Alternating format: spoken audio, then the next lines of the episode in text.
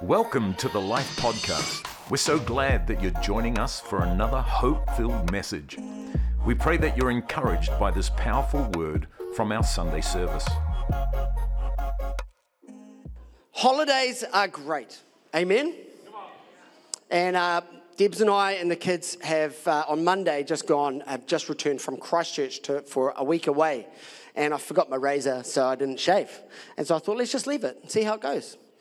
But I'd love to tell you a story about a holiday that we had in January. It wasn't a long holiday, but we went to Cook's Beach. Does anyone know where Cook's Beach is? Anyone been to Cook's Beach? Hands up. It's on the, I was going to say Whangaparoa Peninsula. It's not there. You guys know that. It's on the Coromandel Peninsula. And anyway, we're at Cook's Beach, and Cook's Beach is great, and lovely beach. I was there with my friend Brian. Brian and Mary, they're good friends of ours, and they have we have kids kind of similar ages. But while me and Deb stopped at 2, they went on and had 4. And they're not even Catholic. It's awesome. Like, good on them, eh?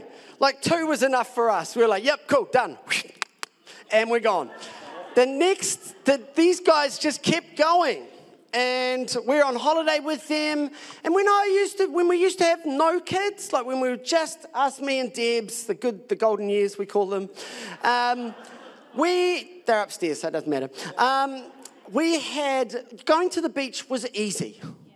It was like slip, slop, slap and rap, bam, we're at the beach. Whereas taking kids to the beach is a whole nother game.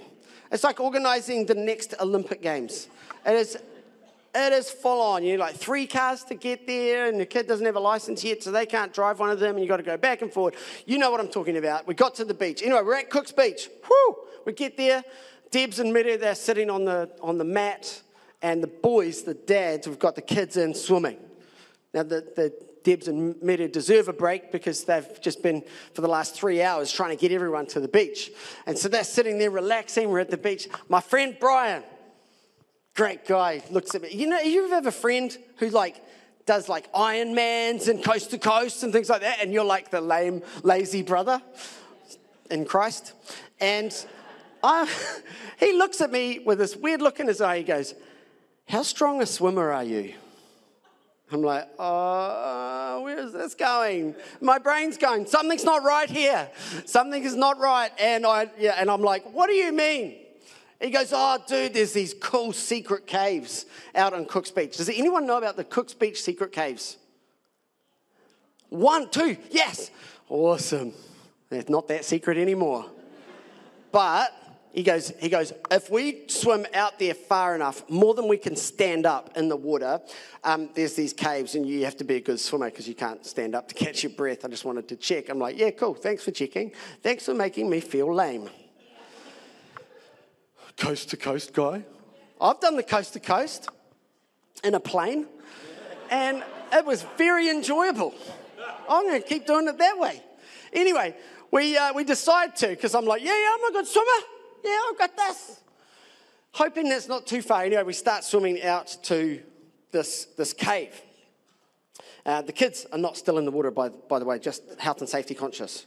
They are on the beach making sandcastles and stuff. So we are swimming out, the boys going out to this cave. We get to this cave, and I'm like, and then you're like, seawater comes in your mouth, you're like spitting it out. I'm thirsty, I'm a little bit tired, but we get to this cave, and I look to my left, and I'm just like flabbergasted.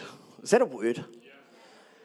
And it's this massive, like cathedral-shaped cave in the rocks there. You guys will know, Taylors, you know what I'm talking about.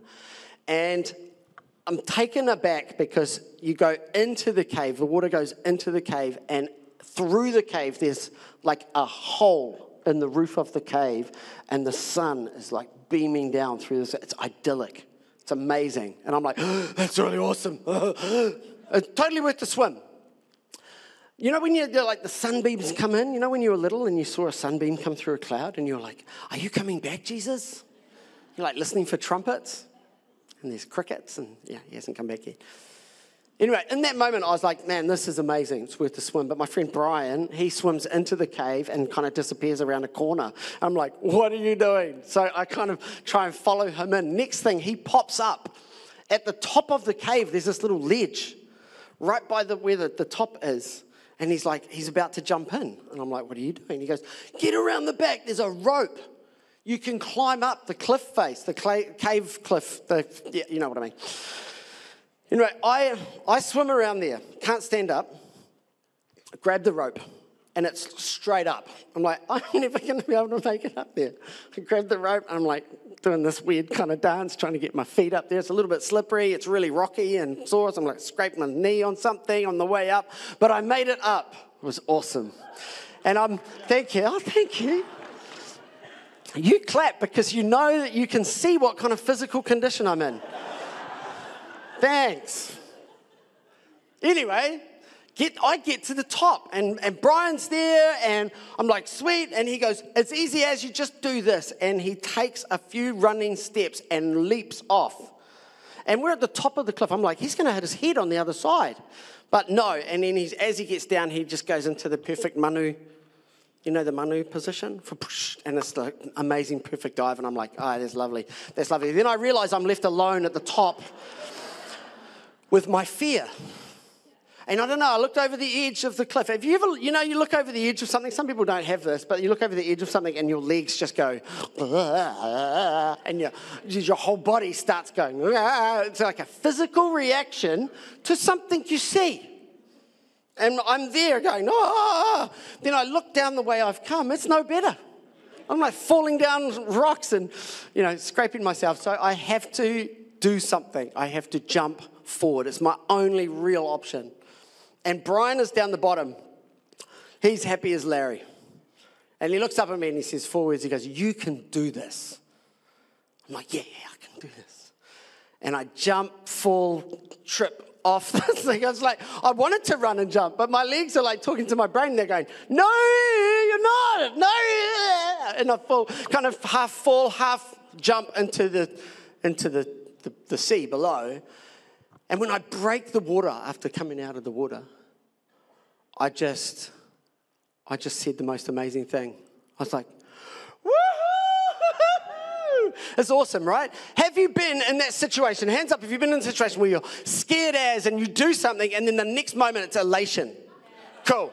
This is what we're going to be talking about today is this idea of taking a leap of faith. Because it is. And we have them all the time in our lives, not just in caves, but in a metaphorical life sense. And I wonder this morning, I just feel a real word on my heart that there are some of you and you are facing the leap of your life. You're facing something. And you might feel the fear of being up there. But I think God's got something to say to us this morning, and it's this. Watch what I have for you at the other side of this. Cool? Let's pray. Lord, we thank you for your house. God, we thank you for your word to us through your Holy Spirit. The Bible, Lord, that it leads us and guides us. Holy Spirit, would you speak to us this morning through what I've prepared, but would it be a message not from my mouth, but from your heart to us as your church. We thank you, Jesus. Amen. Amen. Cool. We're going to jump into the word. Matthew chapter 14. You all ready? I'm going to read from an analog Bible. And Matthew chapter 14 is awesome. We're going to start from verse 22. And it's Jesus walks on the water. Who's excited? Cool. Not that excited, eh? Maybe I can excite you. Here we go. Verse 22 says, immediately. I'm going to stop there. Sorry. I'm going to stop there. Immediately. Always want to know what happened before the immediatelys or the therefores in the Bible. So I think it's important we understand that this whole passage starts immediately after feeding the 5,000. All good? Yep. Got there? If you're new to this whole Christian Bible game, just stay with me. I'll explain it a bit later. Here we go. Immediately, Jesus made the disciples get into the boat and go on ahead of him to the other side. While he dismissed the crowd, after he had dismissed the crowd, he went up on a mountainside by himself to pray. Do you remember that? Later that night, he was there alone, and the boat was already a considerable distance from land, buffeted by the waves because the wind was against it. Shortly before dawn, Jesus went out to them walking on the lake. When the disciples saw him walking on the lake, they were terrified. "It's a ghost," they said, and cried out in fear. Let's stop there for a sec. You'd be freaked out, eh? We read these things in the Bible and we go, "Oh yeah, sweet ass." But actually when we start to put our reality into the words on the page, we start to see the Bible jump out at us. We really do. And we need to. We need to read the Bible like that, because this isn't a story made up. This is an actual eyewitness account of what happened. You with me? Cool. Let's carry on. Where were we? Oh, it's a ghost. Verse 27, but Jesus immediately said to them, "Take courage, it is I, don't be afraid." "Lord, if it's you," Peter replied, "tell me to come to you on the water." What an interesting question. He's already said who he is. He's already said, "It is I." Yet Peter asks again. How many times do we in our lives, I don't know about you, maybe it's just me, go, "Yeah, I've been called to this." Like, "God, really? Oh, really? Oh, if you tell me again, then I'll come. Is it really you? If it's really you, tell me to come and I'll come." Maybe we should have heard the first time. But I love that Peter's in the Bible asking this question, because it means it's okay to ask again. "Lord, if it's you, tell me to come to you on the water." And Jesus' simple reply is, "Come." Come on. And Peter got down out of the boat, walked on the water, and came towards Jesus. But when he saw the wind, get this, had the wind just started? They've been against the wind all night, it says. It says in the text. Yet Peter, it's like he's heading towards Jesus, and then it says when he saw the wind, was he distracted? Did the surrounding circumstance take his focus off Jesus? Watch what happens when he does that. When he saw the wind, he was afraid and beginning to sink, cried out, "Lord, save me." Immediately, this is the third time we've heard the word immediately. Immediately, Jesus reached out his hand and caught him. "You of little faith," he said, "why did you doubt?" Wow. What a question. And when they climbed into the boat, the wind died down. Then those who were in the boat worshipped him, saying, "Truly you are the Son of God." 34, when they had crossed over, they landed at Gennesaret. Now, lots of times I've heard this preached, they don't read these verses because it's all about the boat. But actually, I think what the message is this morning is not just about what happens in the boat. Watch what happens afterwards. When they land at Gennesaret, and when the men of that place recognized Jesus because they'd seen him on Instagram, they sent word to all the surrounding country. People brought all their sick to him and begged him to let the sick just touch the edge of his cloak, because maybe they'd heard another story of a woman who touched a cloak. And all who touched it were healed. Amen. That last little bit, you can easily skim over that because of the drama of the walking on water. But here's what I think God kind of pressed on my heart this week, and it's this. There's a parallel to right now in these verses in Matthew 14.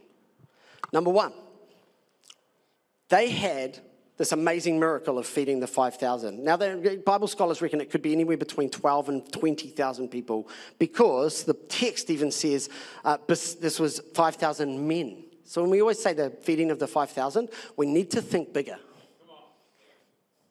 Ever tried catering for 20,000 people? Ever tried catering for 100 people? It's a mammoth effort. Try 20,000, ferrying loaves and things around and getting all that. The disciples, I think, would have been exhausted. But they saw this amazing miracle. So, I felt God. I was actually parked outside Life Central at the time. I'd arrived there on Thursday morning for a meeting. And I felt God go, "This is the feeding 5,000 bit." as a church, we've seen this miracle of provision. We've seen this miracle of legacy, of being a church of 20,000, of having 20 million into community each year, of having $20 million, that is, of having no mortgage debt on our Auckland campuses. That is a miracle. It's like seeing the 5,000 happen, and then we hear this word immediately. Immediately there's a storm. Immediately there's a worldwide pandemic. Immediately there's a war in Ukraine.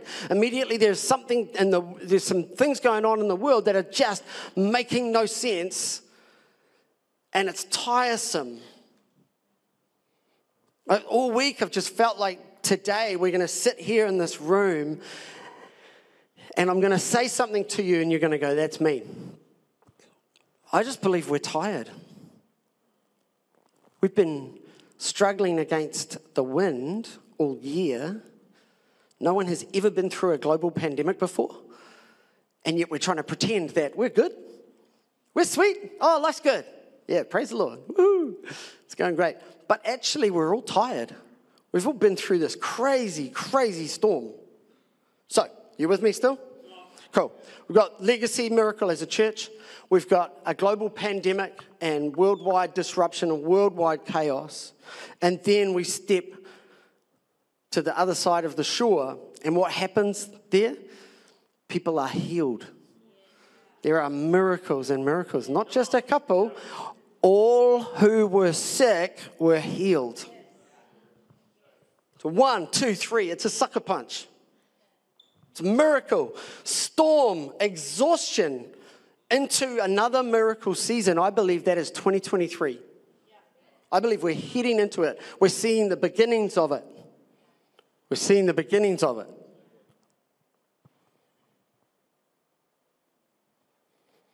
And I just wonder if today you need to hear that so you don't give up. You need to hear that so you don't go, you know what, I'm done. And actually, God's saying to you simply, what have I got for you when you jump off and land in the water? You're going to come out and go, oh, this is incredible. He has joy for you. He has peace for you. He has purpose for your life. And maybe that's what you need to hear this morning.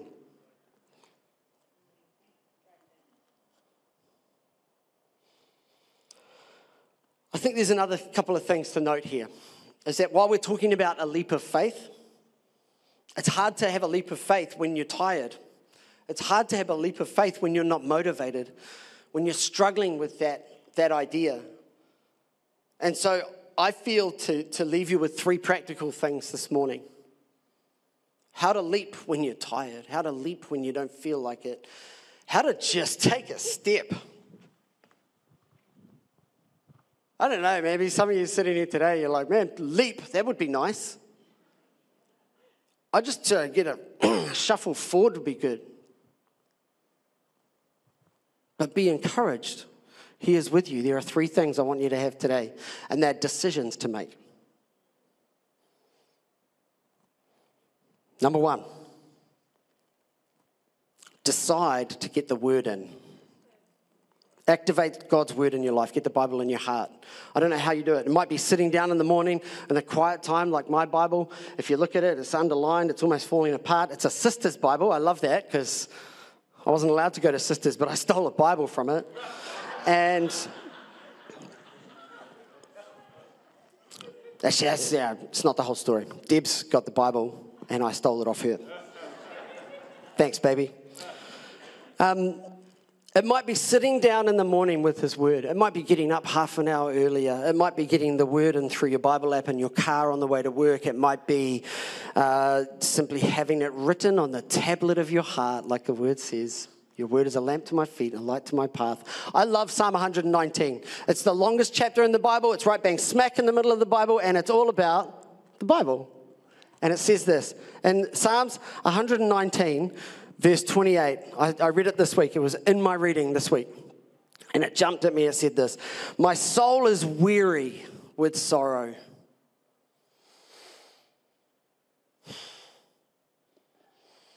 Strengthen me according to your word. Do you need strength this morning? I believe you're going to find it in the pages of his word. Get it in your heart. If you're new to this whole Christian thing, there's something about getting this word into your mind, to the forefront of your brain, that absolutely radically changes your life, changes your view on things, changes the decisions that you make, changes the love you feel for people that you thought you could never love. It's awesome. It's so good. But you need to make a decision to get it in your life. Can I say this? I'm going to say it a couple of times, because if you're taking notes, I want you to write this down. When we decide to get more of his word in our lives, we will see faith rise and fear fall. Just write down this bit. Faith will rise and fear will fall on the power of his word. Number 2, decide to rest. You don't have to live tired. Decide to get rest in your life, whatever that looks like. It might be a Sabbath. Stepping into ministry, Debs and I have had to boundary time like never before. And it's been frustrating because we want to help people. We want to love people. But actually, we need time with our family. And so Saturday has become that. We get up. We have a slow start. We have bacon and eggs and Kranskis, even though they're not good for me and my cholesterol. We have this day where we are together to rest, to worship, and to be still.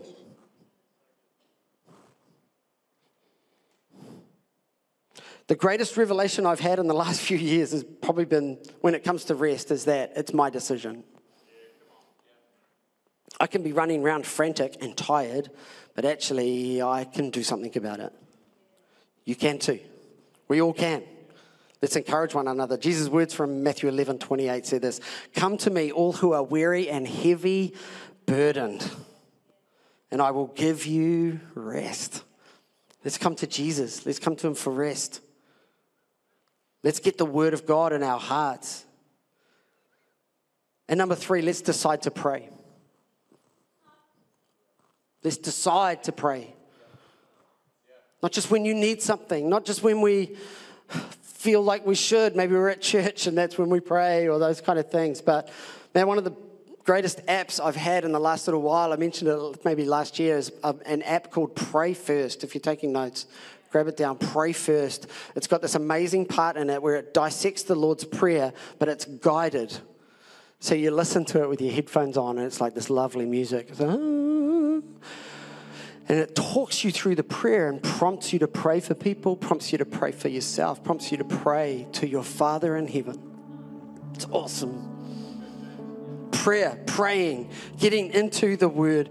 A couple of things I think are really great here is that Peter, not only did he then ask a question again, Lord, call me out onto the water, and then he calls him out onto the water, and he gets out of the boat and he walks towards Jesus, and he's thinking he's doing round, and he falls down. And what's his response? Lord, save me. You're going to get back in the boat. Lord, save me is a prayer. It's talking to God. And in that moment, I think we get a glimpse of God's heart to us. We might think, man, I've taken my eyes off Jesus. I've failed. I've stuffed up again and again and again. Surely Jesus is standing on the water going, oh, man. But no, immediately, God reaches out his hand, pulls him up. And he would do it again and again and again for every one of us. Let's pray. Let's come to him. Even when our eyes are directed off him to the wind and the COVID and the wars and the economic crisis and the interest rates, let's go back to Jesus. No, back to Jesus. No wind, back to Jesus. You've always been there, trouble. I'm going back to Jesus. And that comes from a heart relationship with him of prayer. It's not a religious thing. It's a, Jesus, man, I love hanging out with you. You are my access to my Father in heaven. Romans 12:12 says this. It's easy to remember because it's 12:12. It's the same number twice.